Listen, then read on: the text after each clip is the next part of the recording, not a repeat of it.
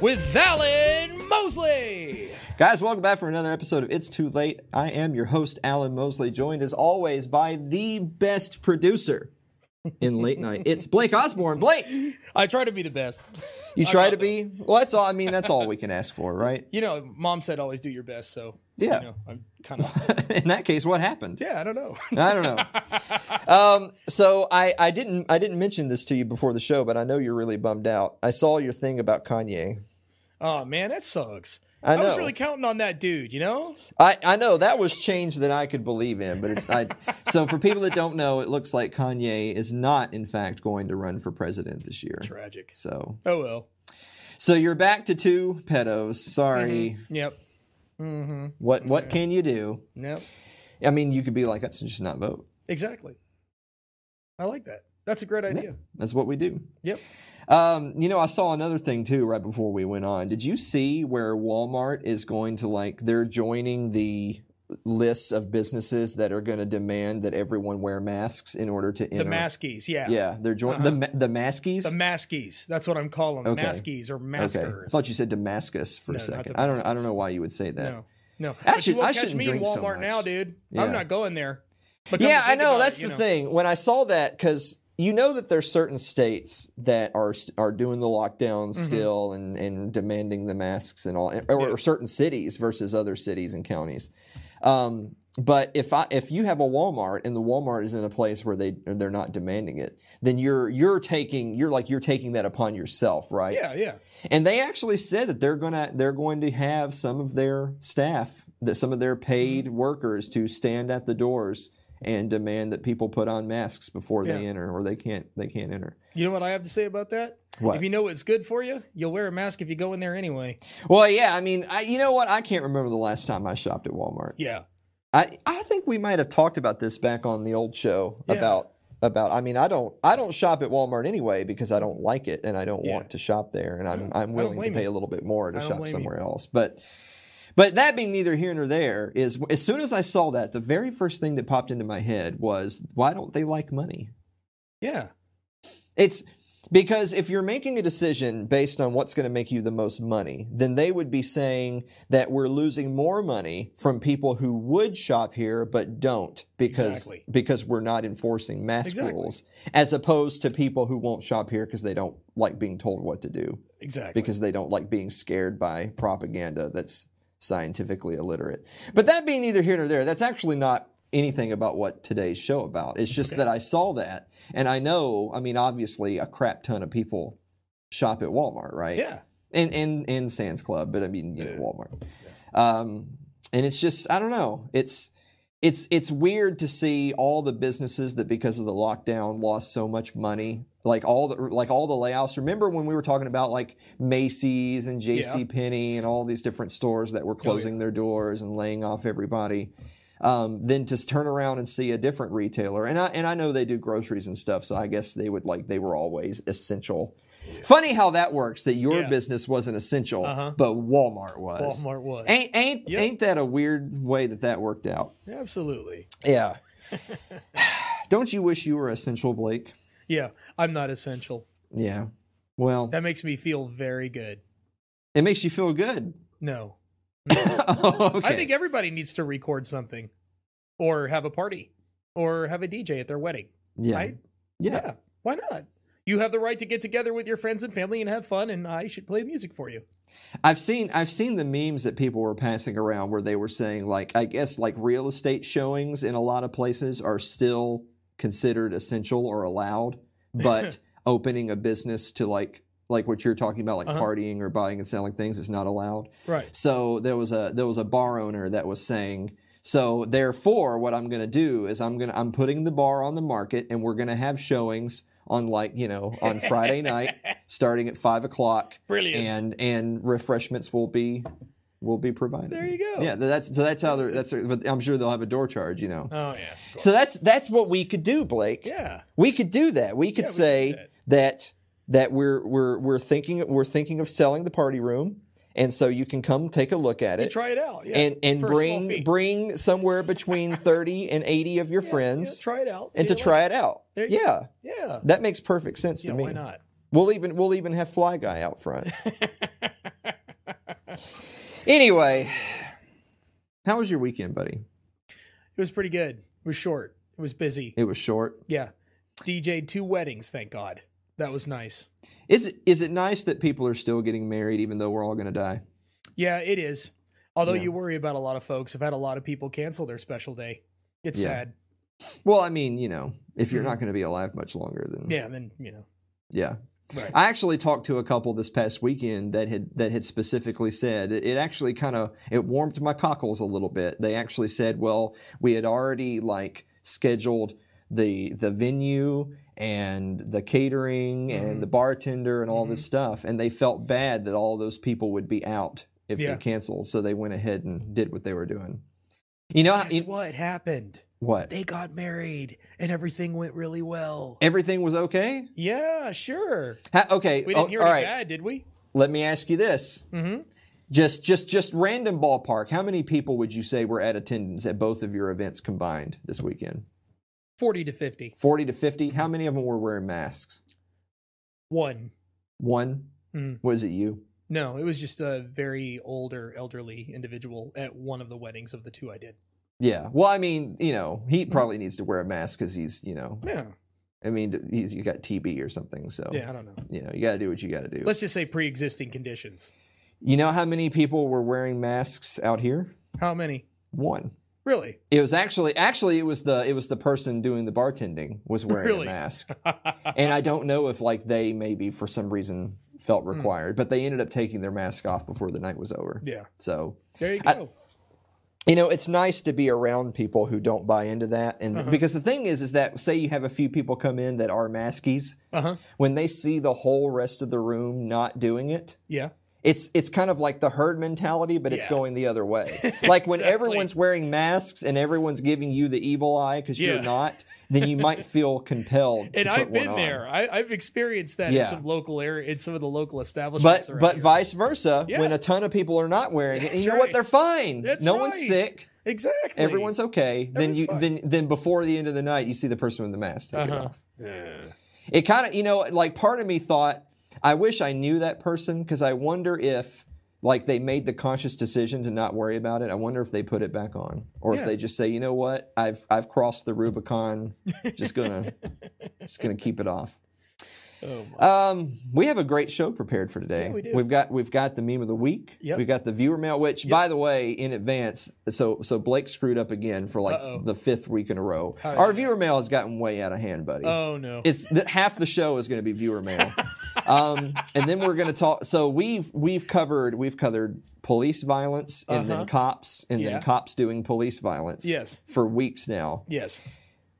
We haven't we haven't made fun of teachers in a while. Oh, so since go. I like to alienate everyone equally, we're going to get back on the education bandwagon this week. Oh boy. Here we go. and then before the end of the show, we're Uh-huh. going to talk about some unfortunate tweets by the Libertarian Party nominee for presidency, Jo Jorgensen. Oh, here we She go. made a tweet that ruffled a few feathers, Okay. and we're going to talk about that tweet and some of the responses Okay. later in the show. But don't Yep. go away. We'll be right back after this.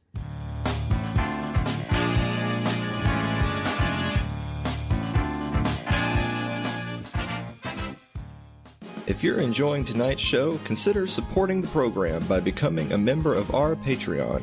That's over at patreon.com slash Alan Mosley.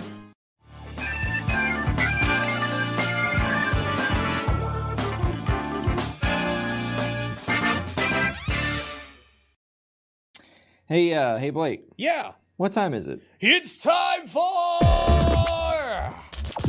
Ooh, I love that one. I know you do. That's why I brought it back. Meme of the week. Meme of the week. Ooh. When the red light stops blinking on your jail cell camera and you're Oh, Ghislaine snap. Maxwell. Oh snap. he said, "Oh snap." I don't think he's saying "oh snap." I think that that's just the the silent foreboding of what's to come. That's what I Oh. see there. What do you think that means if that like red light stops? If the well, blinking? if red light's blinking, that means it's on. yeah, but If what it's does it if mean if, if, it it's on? turns if it stops blinking, that means it's not on anymore. Oh. If you're if you're that means you're about to get Epsteined, my man. Oh, okay, I get it. Kind of like that Jazine lady. What's her name? Maxwell. Ghislaine, yeah, literally what was just on yep. the screen. So I apologize for everybody. Blake doesn't watch this show. There it is again. He's No. not paying any attention to what's going on. He's never seen. more times. No, he's never okay. seen it. There you go. Yeah, All right. like so. Blake doesn't even hear me right now as I'm talking. see the Jazine Maxwell part. I was too busy looking at the dude looking off over his shoulder, like, "Oh crap," you know. That's what I was doing. Anyway. we bet. Okay, I don't. I would love to spend some time yelling at you, but we really just don't have any time Here because we go. we got like four pages of viewer mail. we got to get to the viewer mail. Here we go. All right, here we go.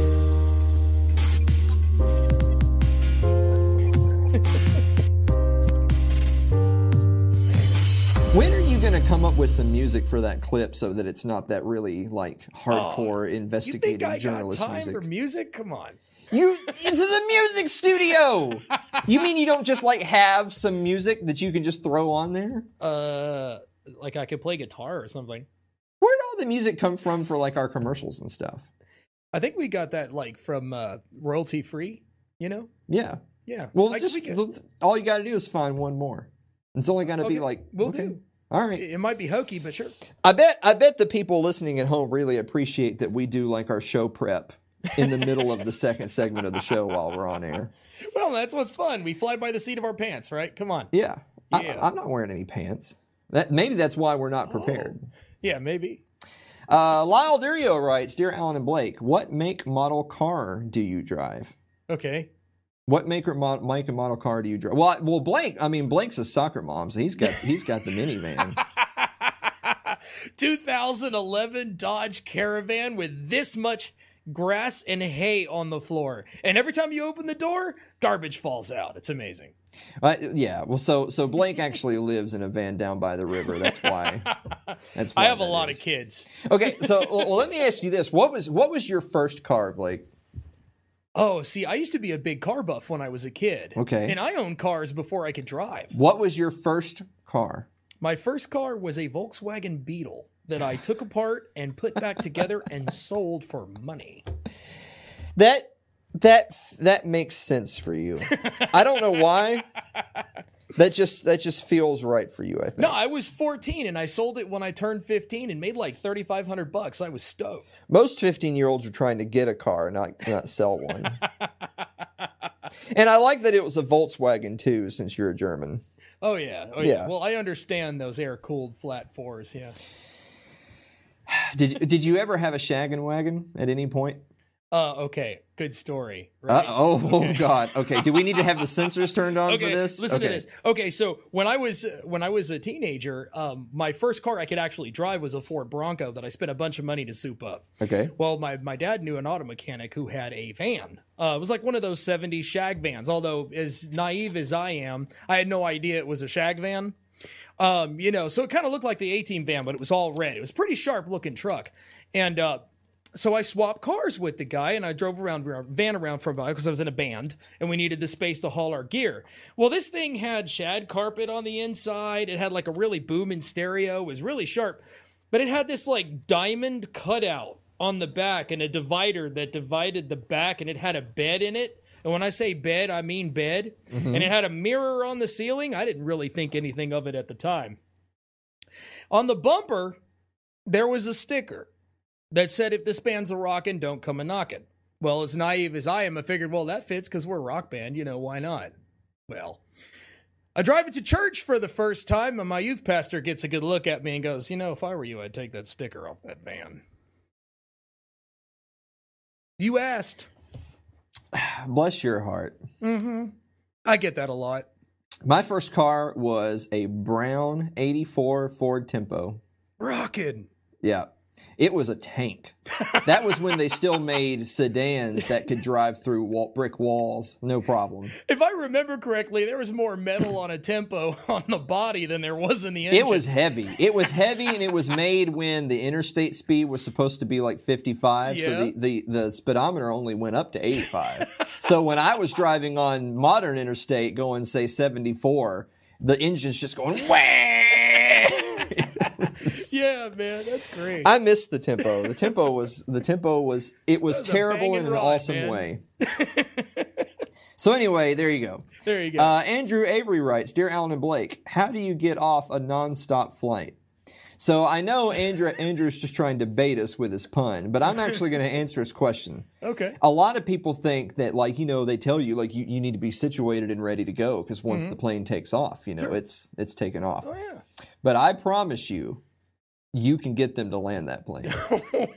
Oh yes, you can. if you if you literally just stand up where you are and just just just look at just look at just look at them like Sir, I'm gonna need you to take your seat. land the plane. oh, yeah, definitely. Eventually definitely, they're gonna definitely. eventually they're gonna take some they're gonna take some actions. You got a phone call there, Blake? Yeah, unfortunately, I forgot to put it on silent this morning. I like how I like how Blake does his accents when he knows he's fucked up. Hey, So since we said a bad word, I'm gonna have to mention Suzanne Sherman. Oh, Suzanne no. Sherman's the Wasatch Report. okay. There you go. Here Hi. Suzanne. Hi. Uh, David Wilimowski Jr. Oh, D- Dave and Mary from Liberty Mm-hmm. yeah, Late Night. Dave writes, "Dear Alan and Blake, is it rude to turn down a gift of smoked fish like a whole fish if you know nobody in your house is going to eat it? Is it rude to turn down a whole fish if you know nobody in your house is going to eat it, Blake? I think so. Anytime somebody gives you a gift that they're trying to honestly be genuine, yeah, don't turn it down, man. That's rude. Yeah. So, so they already bought it, so Yeah, so David, I, I actually lean towards yeah that it is a little rude because you can just like you can just re-gift it. You can just give it to somebody else if you know no one, you know. There's nothing I like, you know, if you if you happen to see someone on the street and say, "Hey, do you like do you Smoked like fish." fish?" yeah.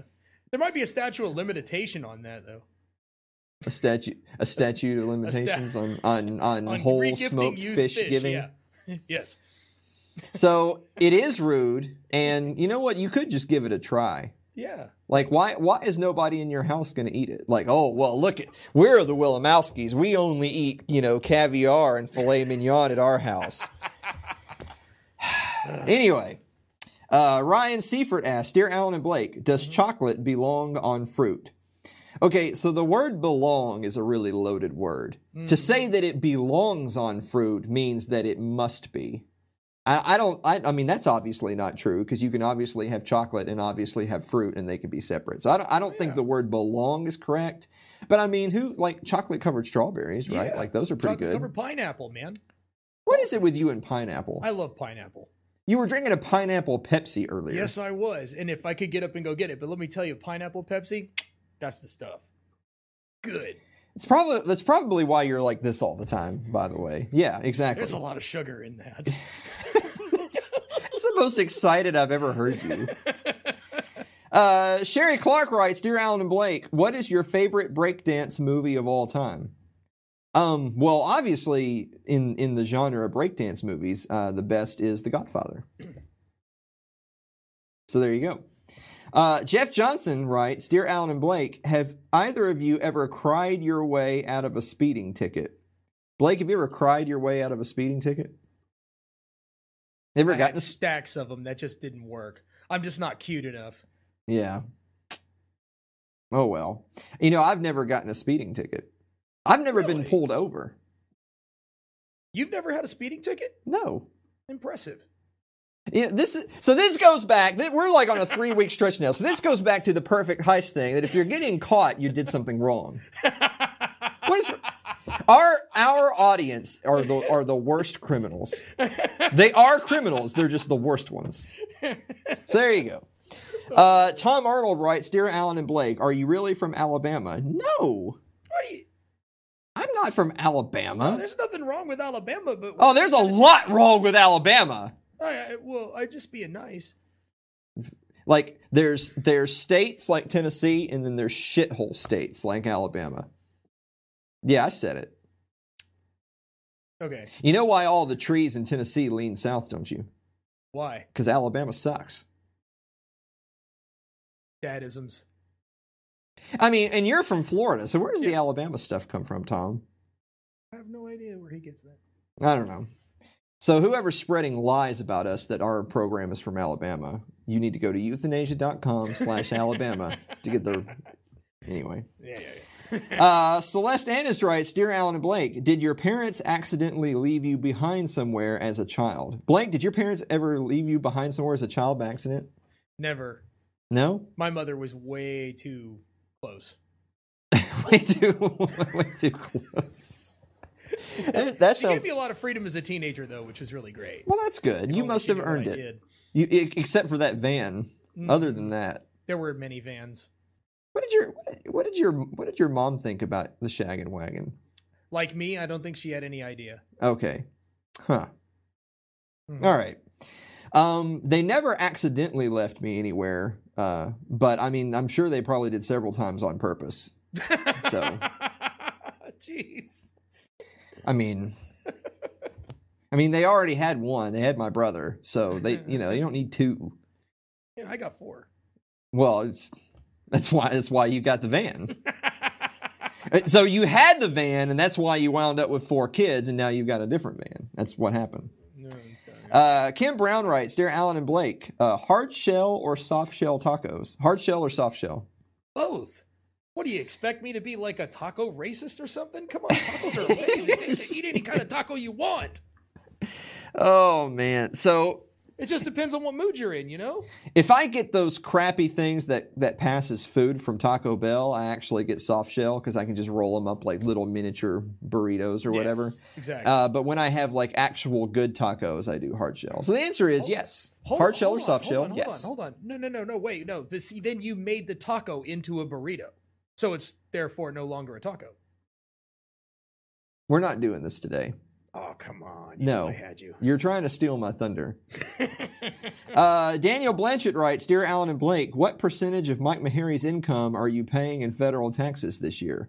So, so Mike uh, was he had just made a post talking about how he was getting ready to pay his taxes, and Oh, so for anybody who anybody who's self-employed, like you know the government, the government loves to find people who who you know make their own way and earn their own, own earn their own living, Yeah. because then they just you know Take all of it. well, you know, you know that meme of the guy doing the, like he's pointing at his hand, like you know, like give Uh-huh. me. We should we should make one. We should do that. We should What? make memes, and I don't mean like make crappy memes for the internet. Like I mean the like film the meme, Oh. like like like artistic expression. Like we dress up and we make the meme real, Yeah. Okay. and sure. and we're Staged memes. yeah. Yeah. Like we could use the green screen to have the background of the meme, but like we're dressed up as the characters. You know, It's a brilliant idea. Let's do this. we should do that. Yeah.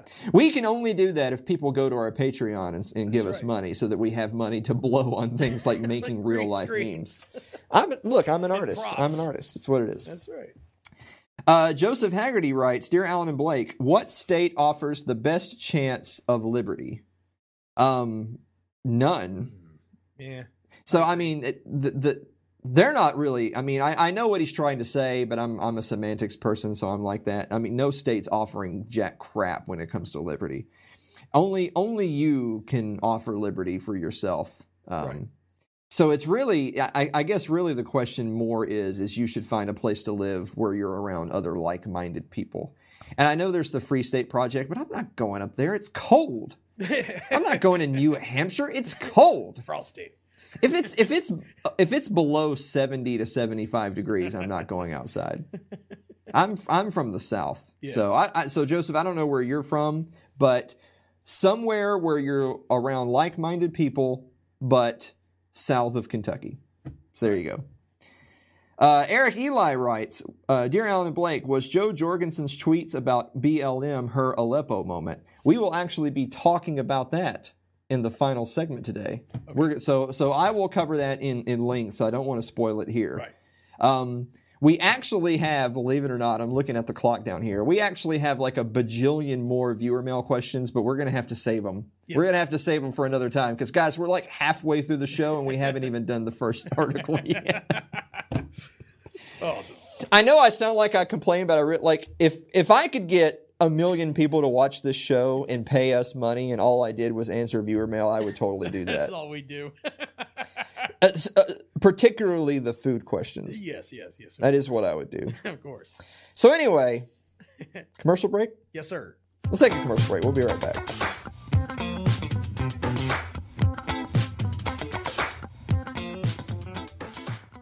Your ad could be playing right now, reaching thousands of potential customers. Sadly, it's not, but it could be. Find out how to be an advertised sponsor for It's Too Late with Alan Mosley. Email us at alan at funnybroke.com.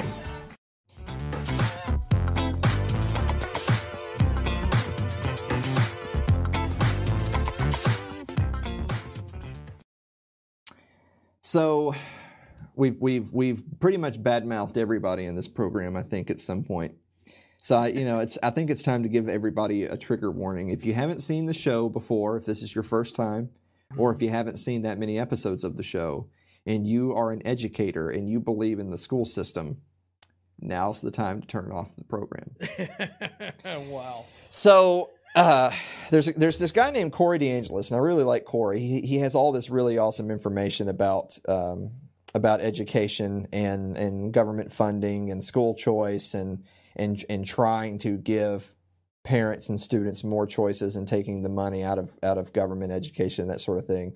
Uh, and he and he's written an article and he also has some tweets as well. But what spurned this was the ladies over at the View. Now the View, which is of course just quality programming. I mean, you want to talk about just the greatest television show of all time.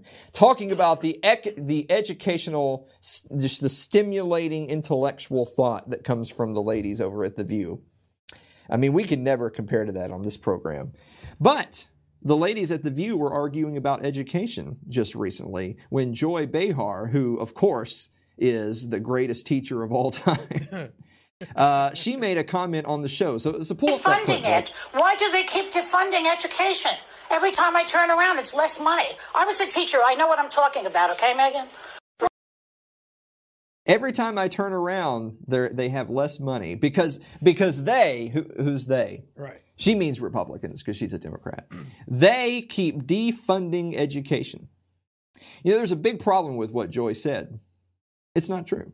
No. It's not, I mean, it's not even a little true. It's completely objectively false. True. And Corey goes into great detail about how it is completely not true. So I'm actually going to read really quickly a couple of of uh, Corey's tweets on the matter when he was talking about this horrific statement. So he says it's not true if you look at in, in, inflation adjusted education spending per student in the United States. 1950, about $3,000. 1960, $4,000. 1970, $6,500. 1980, a little over $8,000. 1990, $11,006. T- The year 2000, $12,008. The year 2010, 15,232. In 2017, 15,424. So that is a 280% real increase since 1960. No, we haven't defunded education for years, which leads us to the article. You go ahead and pull up a quick view of that. No, we haven't defunded education for years by Matthew Nielsen and Corey DeAngelis. This was back on June 11th in the Washington Examiner. He says, They say if you repeat a lie often enough, it will become the truth. Several viral social media posts claim legislators have been draining education funding for years. A tweet from a high school football coach asserting that, quote, they've been defunding education for years has garnered over half a million likes in just a few days. Says TJ McKay says, defunding the police sounds radical until you realize we've been defunding education for years. Of course, we'll take a quick break. Who, who's we? We haven't been defunding Jack. You've been robbing me to pay for education. Right. If I had the power to defund it, I totally would. Yeah. So we know that that's just not true. The problem is we haven't defunded education. We've done the opposite. On average, the U.S. spends over 15000 per student each year. In inflation adjusted K through 12 education spending per student has increased by 280% since 1960. In California, where the previously mentioned football coach resides, inflation adjusted spending on K 12 education has increased by 129% since 1970. Furthermore, data from the U.S. Census Bureau shows that nearly a third of all state budget expenditures go towards education. A third of all state budget expenditures to education. That's a big chunk. It's a big chunk. Do you, do you think they're getting their value for their for their buck? I don't think so. You don't think so? This is a particularly pernicious myth. I like that, by the way. Particularly pernicious. uh, in the education debate because increased education spending generally isn't associated with better results. Stanford University economist Eric Hanushek reviewed nearly 400 studies on the topic and concluded that, quote, there is not a strong or consistent relationship between student performance and school resources. That shouldn't surprise anyone. Pouring more money into the same broken system won't fix the deeper problem. Government monopolies have weak incentives to cater to the needs of their customers while spending money wisely. So, what's funny about this, and, and, and he, he's going to go into this in a little bit, but I, I want to stop right there to talk about that word monopoly. Mm-hmm. If you go out on the street and you just say to mo- most people, you know, what is a monopoly? And we're not talking about the board game. What is a monopoly? For the most part, they probably have a general idea of what a monopoly is. Is that well, there's you know, there's some some some rich carpetbagger has has bought up all of something and he's the only one that offers that thing and so he has a monopoly on it so that means he can jack prices way up because there's no competitors right that Right. most people have this cartoonish idea of what a monopoly is but the thing is, and we've talked about this on the show before, and, and uh, the, the, the, just the the monopoly myth being what it is. But the point being is, is that most people's vision of a monopolist is like like the monopoly guy, right? Like you've got the guy in the tux and the top hat and the mustache, and he's carrying his sacks of money because you know with the money sign on it, and and it's it's an individual though, right? It's some rich, greedy businessman who's yeah. created the monopoly, and now he's taking advantage of people. And again, you could break that whole idea down easily, but I, I want to focus more on the fact of who they see as the enemy. In their mind, the enemy is that rich, greedy businessman, businessman singular, right? Uh huh. But the government is really the only true monopolist because the government uses the power of the legal system and the and the, so it uses laws, it uses guns, it uses the police state mm-hmm. to ensure that it is the only one that gets to do certain things. And so really the only true monopolist is the state. The state has monopoly on violence. And while they don't technically have a monopoly on education, it's it's very difficult for private and charter schools to operate in a world where public education system is going to be just just a swath, just tons of taxpayer dollars while they try to regulate small, you know, private schools out of business. But he goes on, why won't this myth ever die? And why do defenders of the government schooling monopoly fight so hard against legitimate data showing that we've clearly increased education funding substantially over time? Part of the problem might have to do with media outlets often getting the basic facts wrong. Uh, The media gets things wrong, Blake. Can you believe that? Oh yeah.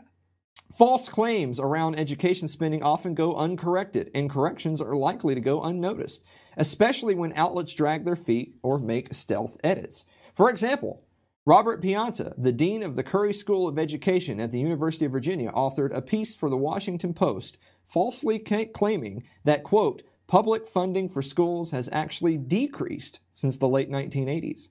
With prodding and evidence to the contrary, a correction was made to the article, but it was eight days after the article was published.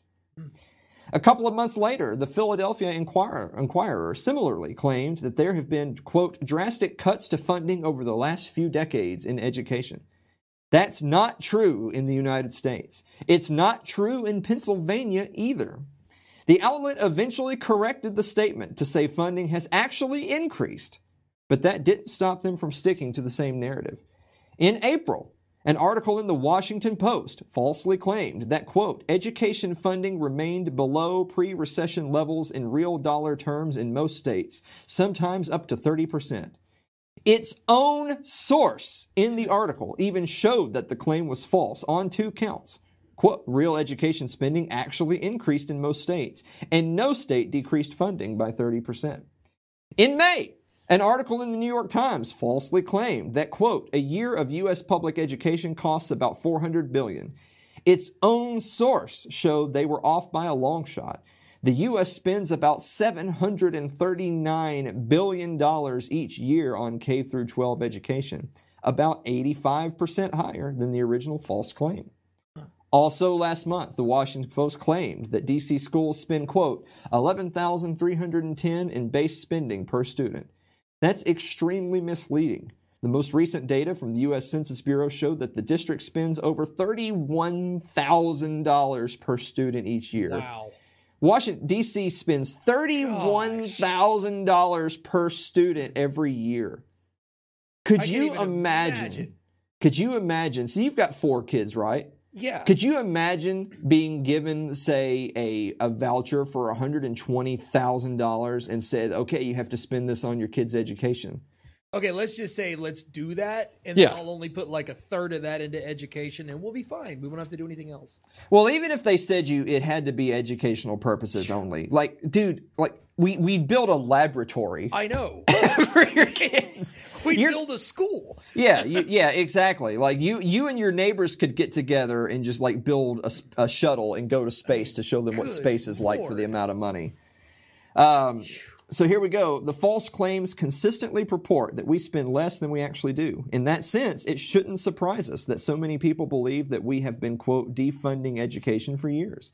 And if the public believes America spends less on education, then they will be misled to push policymakers to throw more money at the problem without fixing real systemic issues.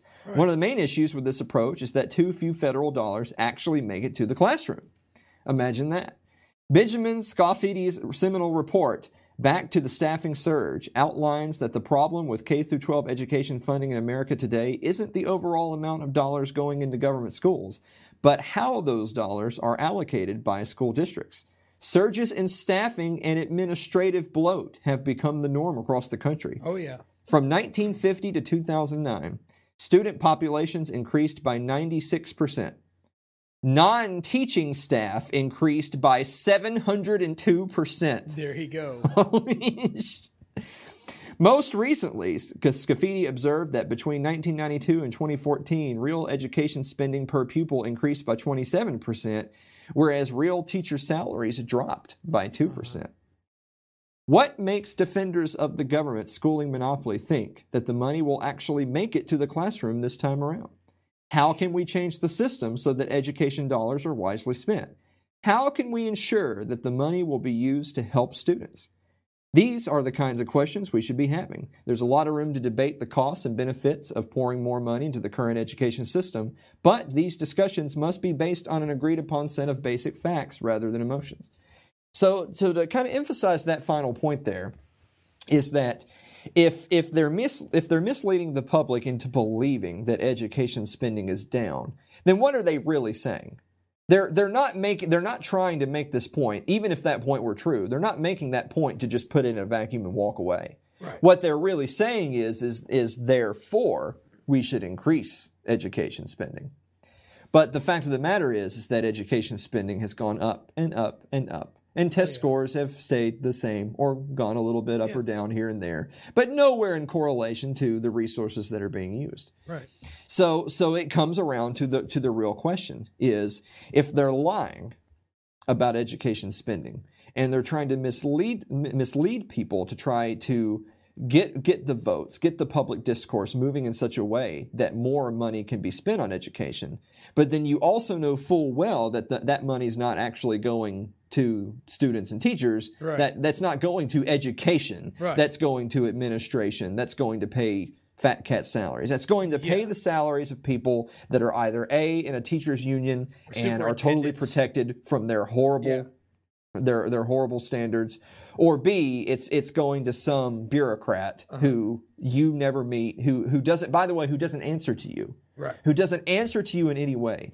These it's it's so funny because right now in the in the Twitter sphere in the social media sphere, you have a lot of liberals who are of course saying, you know, the, the, Rona is going to kill us all, therefore we have to keep schools closed. And you have a bunch of conservatives, conservatives now, mm-hmm. you have a bunch of conservatives saying, we got to open the schools back up. The kids got to go to school.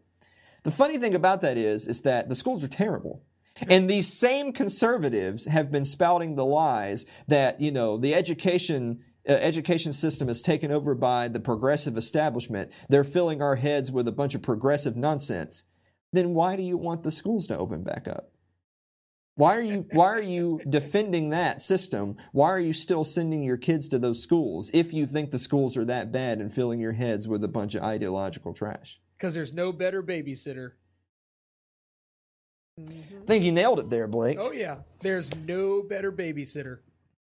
It's because they would have to take more things in their own hands and they don't really they think they do, but they don't really want to. Mm-hmm. That's right. We're just calling out everybody today. Oh yeah. Yeah. Hmm. I mean, I say that as, as some like you know, I went to public schools Yeah. and they're literal prisons. Yeah. I mean, they they're literal prisons for children.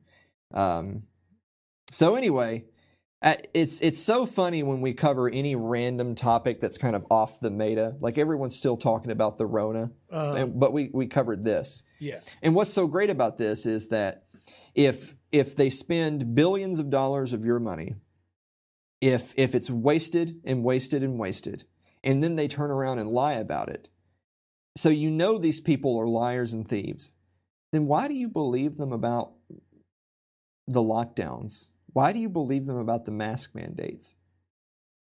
Yeah. Good point. Just saying. Yeah. These people are not your friends. They don't answer to you, and they're not incentivized to do a good job. So don't give them any money. And don't demand the schools be open. You know, I, I hope you're right. The Rona is terrifying. I think we should keep public schools closed for the rest of the millennium. There you go. For next ten years, that's a great idea. Did you say 10 years? Wait, you said millennium. I said millennium. Millennium. So yeah, That so that's million, that means a million years, right? I'm actually I'm actually really happy because I this is like the first time you actually turned on your headset and you've heard me talk. No, I've been paying attention this. Nah, you haven't. No, you haven't. Oh yeah. Oh yeah. In the next segment, we're going to talk about some spicy uh, tweets by Jo Jorgensen. That, that's what everybody's been talking about. So I'm going to talk about it in the next segment. We'll be right back after this.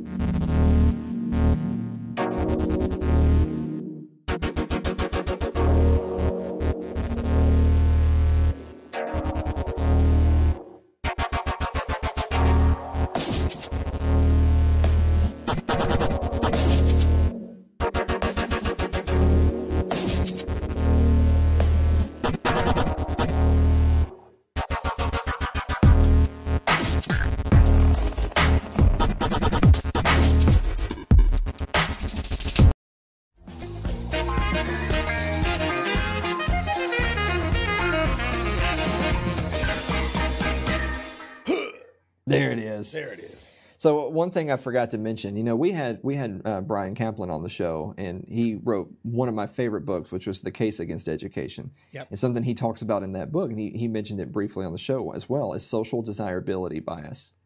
What that is is that people people themselves can have a really hard time with the with education, with the education system.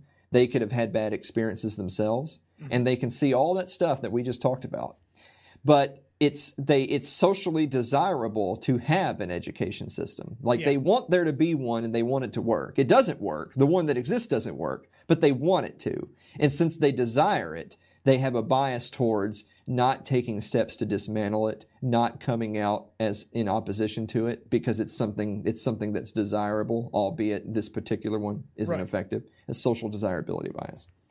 But anyway so Blake, I don't know if you saw this, but uh, the Libertarian Party nominee for the presidency, Jo Jorgensen, Yeah.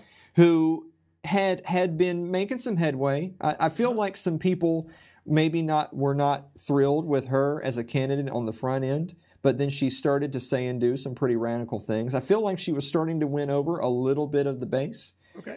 She made a tweet. Okay. She made a tweet this last weekend. They had their big soiree down in Orlando, and she made a Yeah. tweet. Go ahead, go ahead and pull up that tweet right there. She said, It is not enough to be passively not racist.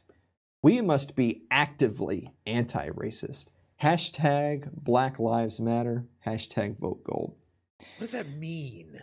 Well, the the exact meaning of that tweet is what got so many people's feathers ruffled. Because she said, it's not enough. It's not enough to be passively not racist. We must be actively anti racist. Now, right off the bat, I'm gonna I'm gonna tell you when when you're running on the libertarian ticket, you're supposed to be representing libertarians. This is supposed to be a libertarian issue, mind you. Right. The liber- libertarians are not about we's and must. Uh huh. Libertarians are not about telling people what they must do, and it's not supposed to be about we. It's, there is no we. We're individuals. It's just individual people. It's not we. And we don't go around telling anyone what they must do. Bingo. So right off the bat, that's that's where some of the hoopla comes in. Second thing is is hashtags Black Lives Matter. Mm-hmm. Now, now, now, I will read a, a, little like adjoining statement she made. She took a lot of heat for this comment, and so she, they they gave the follow up tweet. Hashtag Black Lives Matter means standing in solidarity with a mourning black community as we we fight together to end qualified immunity, police brutality, sentencing disparities, and the war on drugs. Not support of any organization by that name. The problem is, is that there is an organization by that name. The problem is, is that by and large, the people in the movement, the people on the streets, seem perfectly comfortable with echoing and being in cahoots with the actual official organization, Black Lives Matter. Yeah. And Black Lives Matter are Marxist.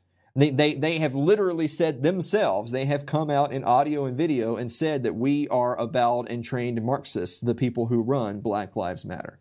This this is the this is the lowest of the low of poisonous, disgusting collectivist monsters are Marxists. Yeah. And Marxists run Black Lives Matter, of which there is a movement called Black Lives Matter. Mm-hmm. I, I don't I feel like it is it is intellectually dishonest to even attempt to divorce the two different things. Because they're not. They're not divorced. They are the same thing. Now, I understand that there is a movement of people who who seek justice but if you're going to say hashtag Black Lives Matter, and by the way, she did it in capitals, capital B, Black, capital L, Lives, capital M Matter. That's everything about it is the implication of an organization, of a, of a unified front. And they're Marxists. So no, I, you you messed up. That's what she did. She messed up. And so there was a, a tweet in response to her by Michael Malice. Now, by the way, I want to point out Michael Malice has a significantly larger following and reach than Jo Jorgensen does, hmm. even though she is yeah. current nominee for President of the United States. So Michael Malice tweeted this at Jo Jorgensen. He said, as the Libertarian candidate for president, do you support the repeal of anti discrimination laws? Now, Malice is a troll, but this isn't, this isn't really trolling. This is, an, this is a genuine question. And what and what makes this a genuine question, and, and obviously what he's stabbing at here, is that she said we must be actively anti-racist. What does that mean? Right. If if you say we must be actively anti-racist, then you're saying we must do things, and you're and of course we is collective. So let's say the government, the state, together we must do things. Now, yeah, she followed up blah blah blah, qualified immunity, police brutality, but no no no no no no. As a libertarian candidate for president, do you support the repeal of anti discrimination laws? Because if you were going to do something to be actively anti racist, well, those things have been done. We, we have anti discrimination laws. Mm-hmm. And we actually talked about this on this very show just maybe about a month ago when I was making the point that it, when you when you seek to be actively anti-racist and you pass laws and regulations to force businesses, force people to do certain things, that's not changing their hearts and minds in any way. Yeah. Someone who is genuinely a die-in-the-wool racist isn't going to become not racist the next day because you pass a law saying he has to serve certain people at his at his lunch counter.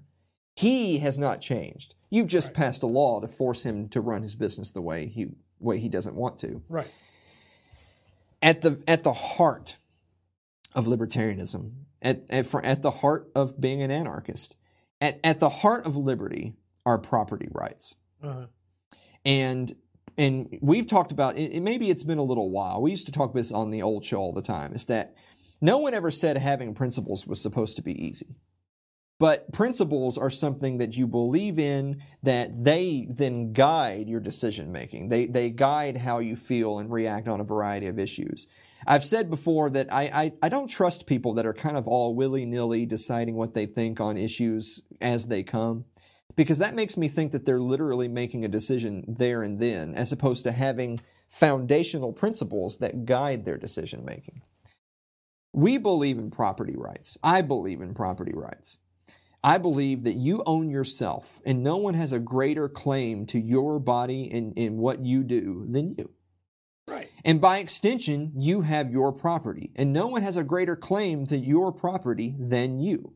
To open up the Pandora's box to even insinuate that the state can tell you how to run your business, how to live your life, then you're you're throwing that principle away and you're saying that well in certain instances and when we say so the state or your neighbors, the government, has a greater right to tell you what you can and can't do with yourself and your property than you do.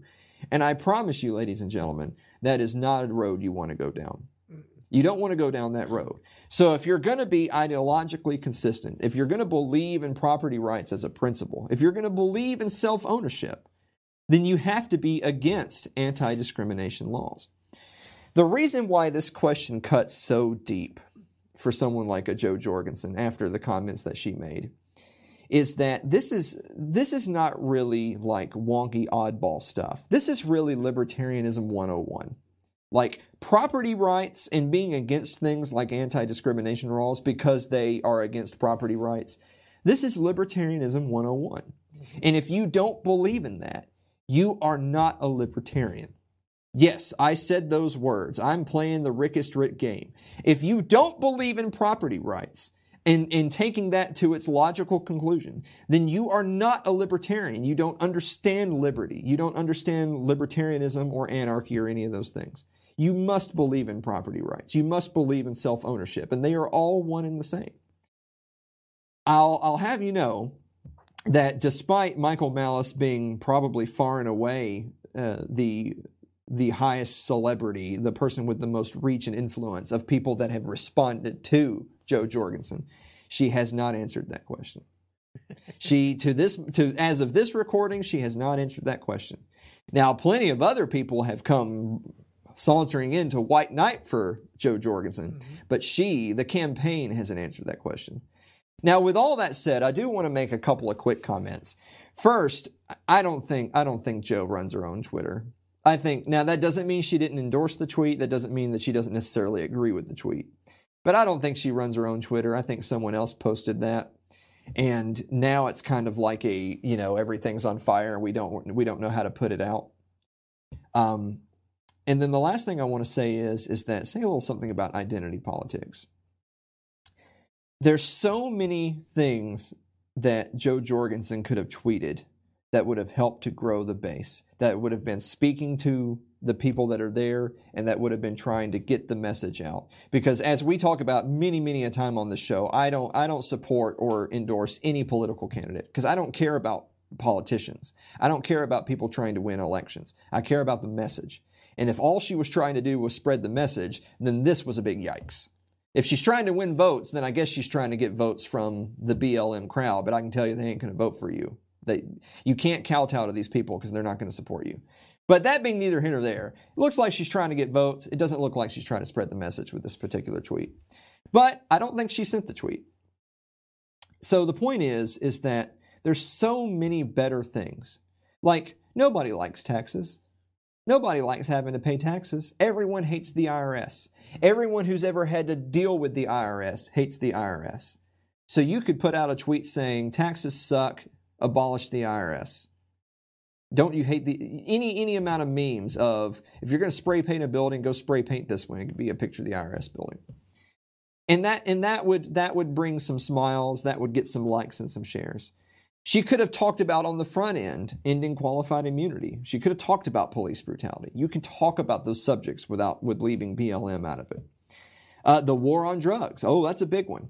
That sh- I mean, that should be just a core thing for any libertarian's platform. Is Right. let's end the war on drugs. Let's end the wars overseas. Let's bring the troops home. Um, of course, we we say taxation is theft all the time, and that's a popular phrase. But really, really go after the IRS because everyone hates the IRS. People hate people hate the DMV. So when you're talking about how government is terrible, everything talk about specific ways and in, organiz- parts of state that they're terrible at. Say, hey, we've been to the DMV. Was it did it suck? Did they give you terrible service? Were the lines out the door? That's government. Do you hate the IRS? Do they take your money? Are you on the phone for hours trying to get an update? The government sucks. There's so many things she could have tweeted. There's so many things she could have tweeted specifically within the realm of recent protests, but she didn't. Tweeted hashtag Black Lives Matter, and she tweeted, "We must be actively anti-racist." That is a big, big mistake. She can't. She not only has she not answered the question, "Do you support the repeal of anti-discrimination laws?" I understand that she's worried about political strategy, and as someone who's worried about political strategy, she can't answer that question. I don't support politicians. I don't support support Jo Jorgensen. I don't support the Libertarian Party. This is exactly why. We will be right back after this break.